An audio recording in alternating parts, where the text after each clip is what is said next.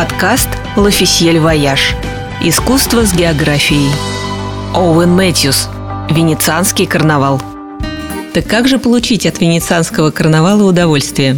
Основных правил, похоже, три. Во-первых, вырядиться. Во-вторых, уметь веселиться. И в-третьих, быть из России – нет, я серьезно. Оказывается, за самое креативное, анархическое веселье в наши дни отвечают не циничные и утомленные жизни венецианцы, и даже не французские или немецкие щеголи в безупречных нарядах, а русские.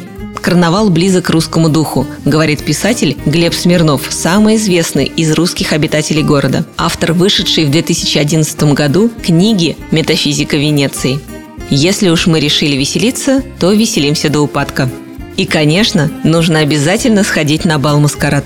Тут надо разобраться, что стоит за самой концепцией бала. В теории Венеция должна была быть идеальным местом для вечеринок. Взять сам город, пространство, начисто лишенное любой скучной хозяйственной повседневности и целиком посвятившее себя делу развлечения гостей. Словом, игровая площадка размером с целый город – взять бесчисленные грандиозные палаца, специально выстроенные величайшими архитекторами каждого века для одного лишь грандиозного развлечения.